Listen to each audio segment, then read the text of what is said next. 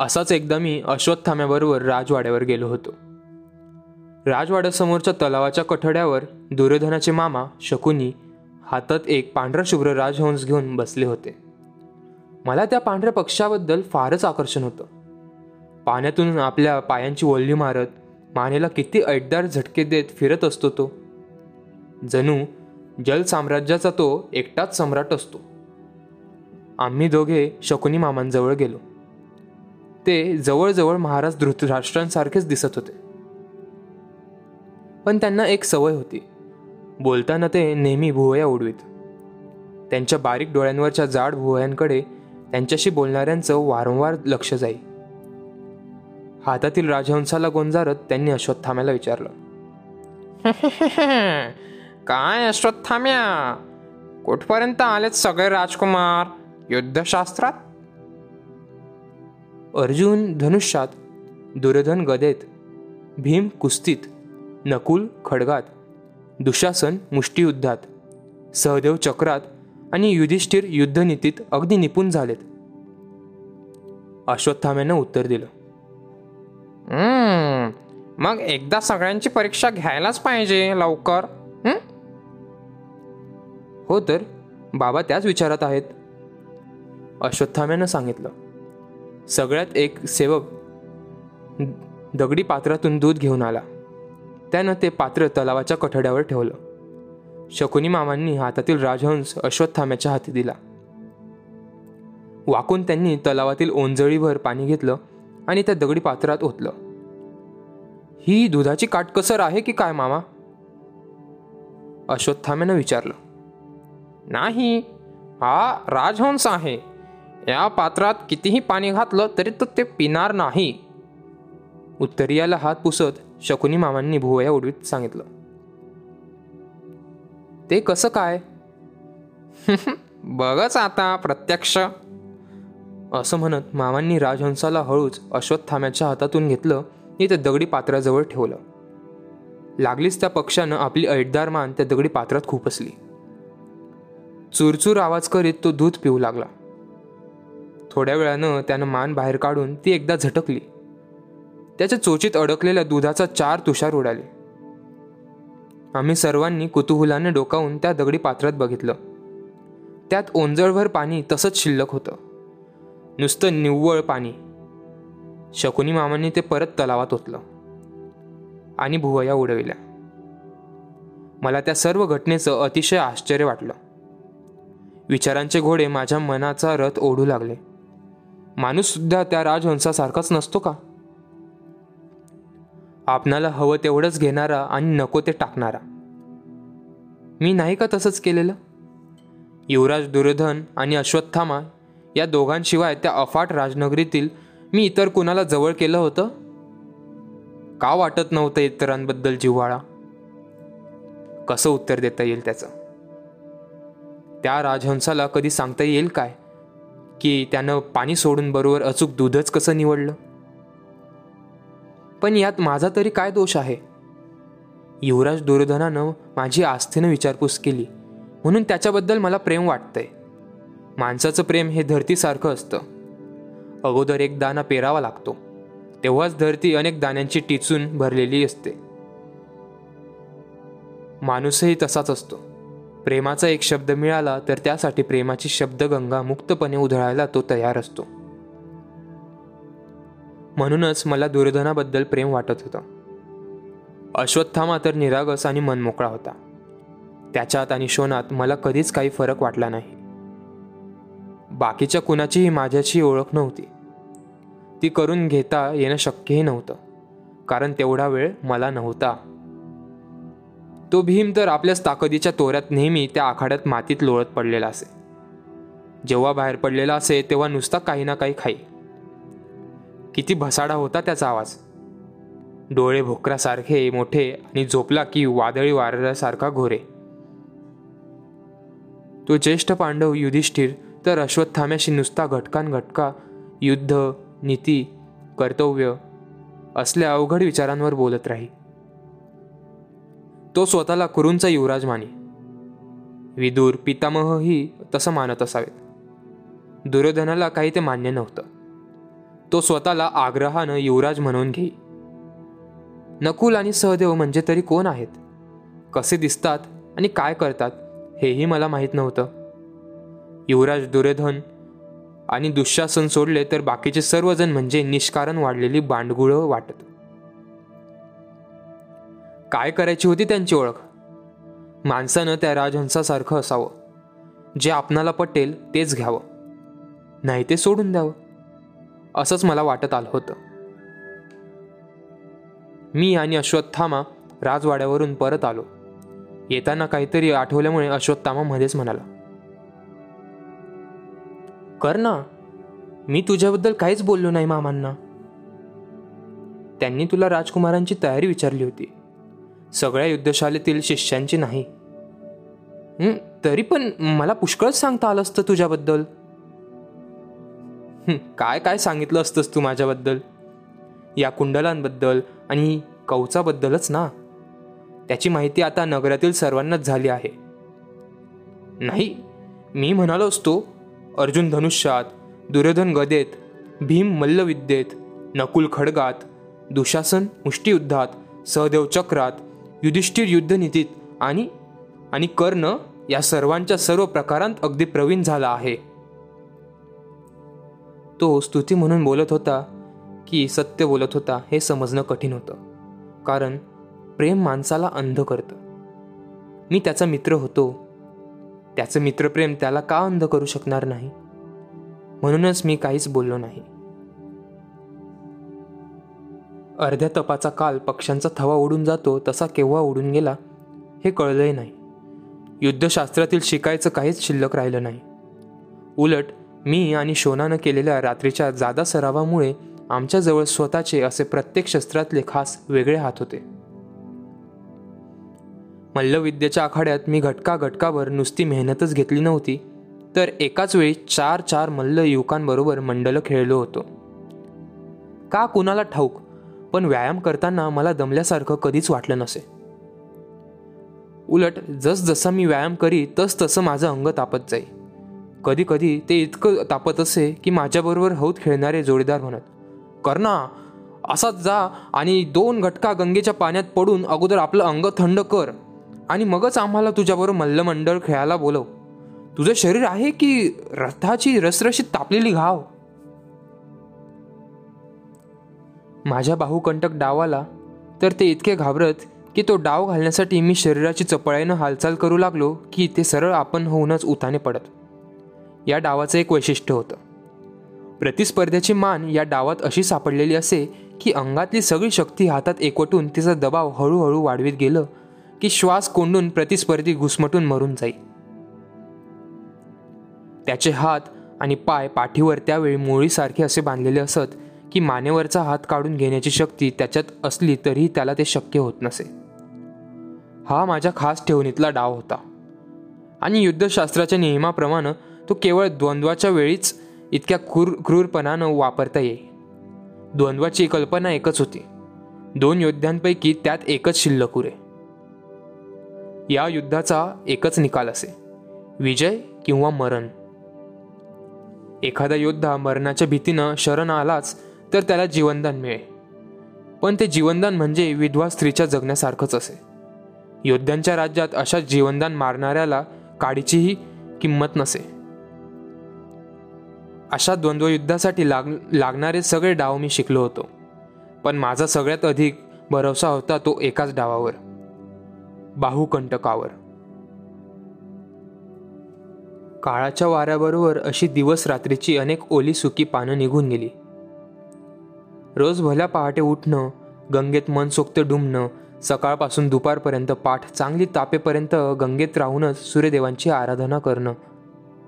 दिवसभर युद्धशालेत शूल तोमर शतग्नी प्रास परीघ भृशुंडी खडग गदा पट्टे अशी निरनिराळी शस्त्र फिरवणं. वेळ अपुरा वाटला तर रात्री शोनाला घेऊन पलित्याच्या धुसर प्रकाशात अचूक लक्षवेध करणं. आणि शेवटी दिवसभर घडलेल्या घटनांचं चिंतन करीत कधी कधी चंपानगरीच्या आठवणी मनात घोळवीत झोपी जाणं. या चाकोरीत आ आता अर्ध तप गेलं. बालपणातील वसू आता मनाच्या प्र प्रांगणातून दौडे दौडेनासा झाला. चंपानगरीची जागा आता हस्तिनापुरानं घेतली. कुतूहल आणि शंका यांची जागा आता संयम आणि सामर्थ्य यांनी घेतली. चंपानगरीत गंगा किनारी वाळूत उमटणारी चिमुकलं पावलं आता हस्तिनापुराच्या भूमीवर भक्कमपणे ऋतू लागली. काळाच्या अजगरानं सहा वर्षांचा काळ गिळला होता. सहा वर्ष.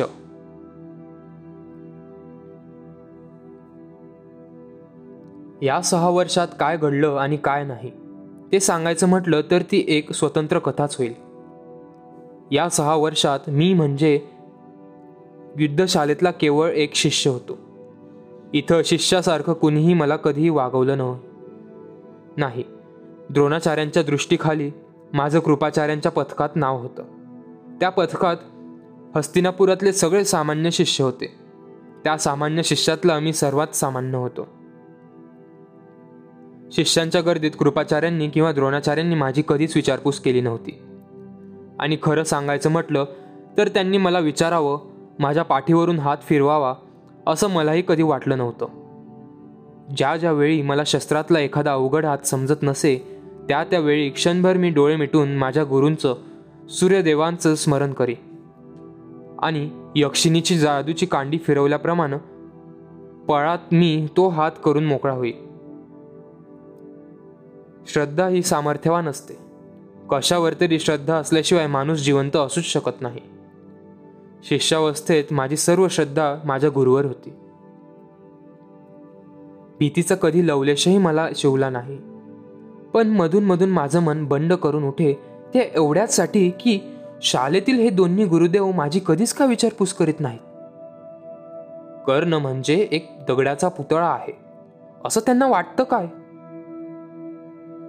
तहानलेल्या माणसाला समुद्रात असून पाण्याचा एक थेंब सुद्धा प्यायला मिळत नसतो. तशी माझी अवस्था होई. माझे हे विचार कुणाजवळ तरी बोलून दाखवले म्हटलं तर शोनाशिवाय दुसरं कोण होतं? माझं मन घुसमटून गेलं होतं. मोठ्या माणसांनी जवळ घेऊन लहानांचे दोष दाखविले तर बरं असतं. पण त्यांची उपेक्षा केली तर? त्यांचा अनुल्लेख केला तर? त्यांच्या मनाचा अंकुर कोंदटतो. मग वाट फुटेल तिकडून तो बाहेर पडतो. या सहा वर्षात मला काय मिळालं होतं? निव्वळ घोर उपेक्षा. जळजळीत अनुल्लेख. कर्ण नावाचा कुणी एक शिष्य या युद्धशाळेत आहे हे कुणालाही माहीत नव्हतं. पुढं पुढं करण्याची मला सवय नव्हती. त्यामुळे माझं आणि शोनाचं एक वेगळं असं जग हस्तिनापुरातल्या युद्धशाळेत सुद्धा आपोआपच निर्माण झालं होतं. कृपाचार्य आणि द्रोणाचार्य यांच्यावरच्या आदराऐवजी ती आता शंकेनं घेतली होती. आपले हे नावाचेच गुरु आहेत असं वाटे. जे शिष्यांची मनं ओळखत नाहीत ते कसले गुरु? जे त्यांच्या मनाची कळी प्रेमाच्या फुंकरीनं फुलवीत नसतात ते कसले गुरु? माझं मन गुरुप्रेमासाठी तळमळे आणि म्हणूनच मी माझी पाठ रोज उन्हात तापेपर्यंत माझ्या गुरूंचा हात पाठीवरून फिरवून घेई. सूर्यदेवांना अर्घ्य देत राही. असा रोज तापून निघत असल्यामुळे माझी पाठ हाता रसरशीत झाली होती. याच्या उलट शालेतील सर्व राजपुत्र शिष्यांची स्थिती होती. कृपाचार्य आणि द्रोणाचार्य यांचा अतिशय आवडता होता पांडुपुत्र अर्जुन. तो एकटाच का लाडका?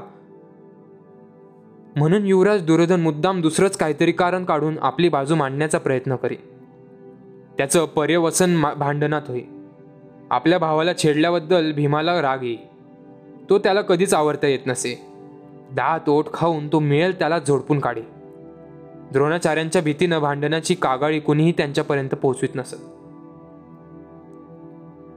एकदा तर असं ऐकायला मिळालं की ते सगळेजण मिळून वन विहारासाठी नगराबाहेर गेले असताना दुर्योधनानं दुशासनाच्या मदतीनं भीमाचे हातपाय तो झोपला असताना रानवेलींनी करकचून बांधून त्याला सरळ एका तळ्यात फेकला. परंतु भीमाला काही झालं नाही. त्याला जलदेवतांनी सोडविलं म्हणे. मला तर हे कधीच खरं वाटलं नाही. कारण एकतर भीमाला त्यांनी तसा तळ्यात टाकला असता तर तो कधीच जिवंत राहिला नसता. कारण तळ्यात जलदेवता नसतात. तिथं विशाल जबड्याचे मासे आणि क्रूर मगरी राहतात. दुसरं म्हणजे आपल्याला ठार मारण्याचा कट कुणीतरी केला आहे. हे त्याला तळ्याबाहेर आल्यावर समजलं असतं हे काम दुर्योधनाशिवाय दुसरं कुणाचं नाही. हे जाणून त्यानं त्याला बाहेर येताच सरळ आपल्या गदेनं ठेचून काढलं असतं. कारण भीमाला राग कधीच आवरत नव्हता. कुणीही सांगितलेलं तत्वज्ञान त्याने मानलं नसतं आणि कुणीही केलेलं सांत्वनानं त्यानं त्याचं कधीच समाधान झालं नसतं. राजकुमारांची भांडणं सोडविताना आणि त्यांच्या सामर्थ्याचं तोंड भरून वर्णन करताना सारथ्याच्या यकश्चित दोन मुलांकडे लक्ष द्यायला कुणाला सवड असणार? अशी ही सहा वर्ष गेली. एका किशोराचं तरुणात रूपांतर झालं. धाडसाची आणि आव्हान देणारी प्रत्येक गोष्ट आता अंगावर घ्यावी असं वाटू लागलं. तारुण्य. ज्वलंत धमन्याचं अविरत स्पंदन. निसर्गानं मानवाला दिलेला सर्वात श्रेष्ठ वर. जीवनाच्या नगरातील एकमेव राजमार्ग. निसर्गाच्या साम्राज्यातला वसंत. मनाच्या मयुराचा पूर्ण पसरलेला पिसारा. फुललेल्या शरीर भुजंगाचा डौलदार असा टिपकेदार फणा. भावनांच्या उद्यानातील धुंद केवडा विश्वकर्त्यांच्या अविरत धावणाऱ्या रथातील सर्वात ऐटदार घोडा. माणसानं मानानं मिरवायचा काळ. काहीतरी मिळवायचा काळ. शक्तीचा आणि स्फूर्तीचा काळ. काहीतरी करावं असं खऱ्या खऱ्या अर्थानं वाटणारा ध्येय वेडा काळ. बालपणातील सर्व वस्तूंना हिरवा रंग असतो. तारुण्यातील सर्व वस्तूंना गुलाबी केशरी रंग असतो. क्षितिजाला भिडणाऱ्या आकाशाच्याही पलीकडे तरुण्याची दृष्टी झेप जात असते. जे जे गतिमान आणि प्रकाशमान असतं त्याची त्याला सहज सुंदर ओढ असते. जिथं जिथं आणि जे जे शक्य असेल ते ते शक्य करण्याची अंगभूत उर्मी त्याच्यात असते. अशक्य हा शब्दच नसतो त्याच्या कोशात. अलीकडे मला माझ्याच लहानपणीच्या आणि किशोरावस्थेतील काही गोष्टीचं हसू येईल गंगेला गंगामाता म्हणणारा कर्ण तिच्या काठी उत्तरियात शिंपले वेचणारा कर्ण गरुडासारखा आशा आकाशात जातो म्हणणारा कर्ण. पोरांच्या आग्रहाला मान देऊन राजा म्हणून पाशानी सिंहासनावर बसणारा कर्ण. आपली कुंडलं कशी चमकतात हे गंगेच्या पाण्यात न्याहाळणारा कर्ण. किती फसवा होता त्या त्या वेळचा आनंद. किती फसव्या होत्या त्या वेळच्या श्रद्धा. किती संदिग्धा किती अज्ञान. हे सगळं पुसट होतं गेलं. काळाच्या टोळानं हे सगळं फस्त केलं. जीवनाच्या रथाचे वेग तारुण्याच्या सारथ्यानं आपल्या हाती घेतलं. या रथाला पाच घोडे असतात. सामर्थ्य महत्वाकांक्षा निर्भयता अभिमान आणि औदार्य. जे सामर्थ्यशाली असतं तेच तारुण्य. प्रकाश कधीतरी काळा असतोच काय? असलं सामर्थ्यशाली तारुण्यच आपल्याबरोबर इतरांना मान वाढवितं. महत्वाकांक्षा हा तर तरुणाचा स्वभाव. मी मोठा होईन परिस्थितीच्या डोक्यावर पाय ठेवून मी तिला वाकवीन ही तरुणाची उभारीची उर्मी असते. निर्भयता म्हणजे तरुण्याच्या जीवन संगत संगीतातला सगळ्यांचा उंच स्वर. भय हा या उन स्वराचा फुटलेला चिरका आवाज. चिरका आवाज कोणाला कधीतरी आवडेल का? जग उंच स्वराची ताण ऐकायला उत्सुक असतं. चिरका आवाज नाही. अभिमान असतो तारुण्याचा आत्मा. ज्या माणसात श्रद्धा नाही तो माणूस नाही आणि ज्या तरुणात अभिमान नाही तो तरुणही नाही. तरुण माणूस हा आपल्या श्रद्धांचा नेहमीच अभिमान बाळगतो. त्यांच्यासाठी प्रसंगी प्राण द्यायलाही त्याला तयार असावं लागतं. आणि औदार्य म्हणजे तर तरुणाचा अलंकार. आपल्या शक्तीचा इतर दुर्बलांच्या संरक्षणासाठी केलेला वापर. आपण जगून इतरांना जगविण्याचा अमोल साधन. असं असतं हे तारुण्य. जिथं ते असतं तिथं अपमानाची चीड असते. जिथं ते असतं तिथं आपल्या न्याय हक्कावर झालेल्या आक्रमणाची भिरड असते. जिथं ते असतं तिथं ते अन्यायाचा पक्ष निखंदून काढतं. जिथं ते असतं तिथंच खऱ्या अर्थानं विजय असतो. तिथंच प्रकाश असतो. प्रकाश नसेल तर मग अंधकार. अपमानाला कवटाळणारा अंधकार. पराजयाचं विष अमृत म्हणून पचविणारा अंधकार. अन्यायाचं समर्थन करणारा अंधकार. आक्रमणाला भिडणारा अंधकार. आता अश्वत्थाम्यावरच्या प्रेमाचं गाढ स्नेहात रूपांतर झालं होतं. सगळ्या हस्तिनापुरात तो एकटाच आता माझ्या जिव्हाळ्याचा मित्र झाला होता. एकदा तो आणि मी गंगेच्या काठी बोलत बसलो होतो. सहज बोलता बोलता तो म्हणाला कर ना तू मला आवडतोस याचं कारण केवळ तुझा स्वभाव हेच नाही. तर तुझं हे सुंदर शरीरही त्याला कारण आहे. इतका सुंदर दिसतो की काय मी? होय. तुला याची कल्पना नाही? तू रोज ज्यावेळी स्नान करून भर उन्हातून गंगेवरून येत असतोस तेव्हा सगळे सामाजिक बंधनांचे नियम धाब्यावर बसून या नगरातील स्त्रिया काहीतरी कारण काढून सौदावरची गवाक्ष उघडतात. केवळ तुला पाहण्यासाठी. काय म्हणतोस काय अश्वत्थाम्या? असं असेल तर मग आजपासून मला गंगेचा मार्ग बदलावा लागेल. होय करणा तुझे वृषभासारखे भरगच्च खांदे जास्वंदीच्या फुलासारखे लाल गाल त्यावर तुझ्या कानातील कुंडलातून पडणारी तेजाची निळसर वलय खडगाच्या पात्यासारखं सरळ आणि धारदार नाक धनुष्याच्या दंडासारख्या वक्र आणि रेखीव भुवया काटेभोवरीच्या फुलासारखे निळशार डोळे थाळीसारखं भव्य कपाळ मानेवरून खांद्यावर रुळणारे महाराजांच्या मुकुटातील सोन्यालाही लाजवतील असे सोनेरी कुरळे दाट केश आणि रथाच्या खांबासारखे शरीराचे पिळदार स्नायू असं सार स्वर्ग वैभव असल्यावर कुणाला तू आवडणार नाहीस? अश्वत्थामन खरं बोललो तर तू रागवणार नाहीस अशी माझी खात्री आहे. सांग कर ना तुझ्या वडिलांना का नाही यापैकी एकही गोष्ट कधी आवडली? या सहा वर्षात त्यांना आणि त्यांच्या लाडक्या अर्जुनाला कर्ण म्हणजे कोण आणि कुठं आहे हे तरी माहीत आहे काय? खरं आहे कर्ण पण तू एकटाच असा नाहीस. शस्त्रविद्या शिकण्याच्या निमित्तानं निषाद पर्वतावरून शेकडो योजना तुडवीत आलेल्या निषादराज हिरण्यधनुचा पुत्राचा एकलव्याचाही हेच दुःख आहे. तुला तुझं मन मोकळं करायला निदान इथं मी तरी आहे. पण त्या एकलव्याला काय वाटलं असेल माझ्या बाबांच्या विषयी? कल्पनाही करवत नाही. बाबा असे का वागले? ते मी कसं सांगू? सगळ्याच पुत्रांना आपल्या पित्यांची अंतरंग ओळखता येत नाहीत वसू. त्याचं उत्तर सहज सत्य होतं. आणि म्हणूनच ते मला अतिशय आवडलं. मला तरी अधिरथ बाबांच्या मनात काय काय कल्पना आहेत हे कधी सांगता आलं असतं काय? अश्वत्थाम्यानं करून दिलेल्या एकलव्याच्या आठवणीमुळे एक समदुःखी म्हणून कधीही न पाहिलेल्या एकलव्याबद्दल मला नकळत एक प्रकारचा अननुभूत आदर वाटू लागला. एकदा मी आणि अश्वत्थामा खडगाच्या आखाड्याजवळ उभे होतो. त्या आखाड्याभोवती पहारेसारख्या सळ्यांचं भक्कम कुंपण होतं. त्या कुंपणातील एका सळळीचं टोक वाकवून कुणीतरी जमिनीला टेकवलं होतं.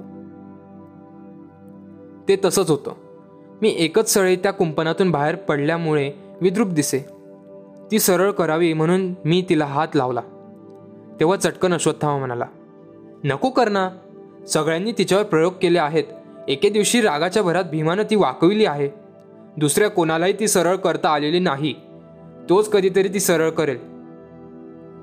असं? मग मी करू काय ती सरळ? मी त्याच्या डोळ्यात पाहत विचारलो. नाही जमायचं तुला ते.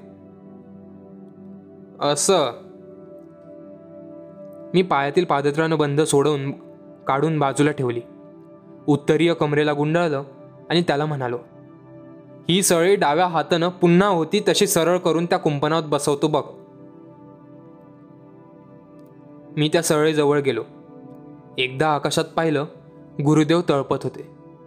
डाव्या हातात सगळी शक्ती एकवटली. डोळे मिटून ताकदीनं ती सळी डाव्या हातानं झटक्यात वर ओढली. पहिल्या झटक्यात ती कमरे इतकी वर आली. तिचं वर आलेलं टोक खांद्यावर घेऊन डाव्या हाताच्या पंजानं हळूहळू ते होतं तसं कुंपणाच्या मंडलात मी पुन्हा बसवलं. अश्वत्थामा गप्पच बसला. माझ्या पाठीवर थाप मारण्यासाठी त्यानं आपला हात पाठीवर टेकवला. पण लागलीच त्यानं तो वरच्यावर उचलला. काय झालं रे अश्वत्थामन? मी त्याला विचारलो. अरे तुझ्या अंगाचा अग्नीसारखा चटका बसतोय. भेदरट नजरेनं माझ्याकडे पाहत त्यानं उत्तर दिलं. त्यानंतर कधीतरी भीमानं ती सरळ केलेली सळी पाहिली असावी. तो रोज एक सळी वाकडी करून जात होता. मी रोज रात्री त्यानं वाकडी केलेली सळी डाव्या हातानं सरळ करीत होतो. हे छुपम सत्र चांगलं एक मास चाललं.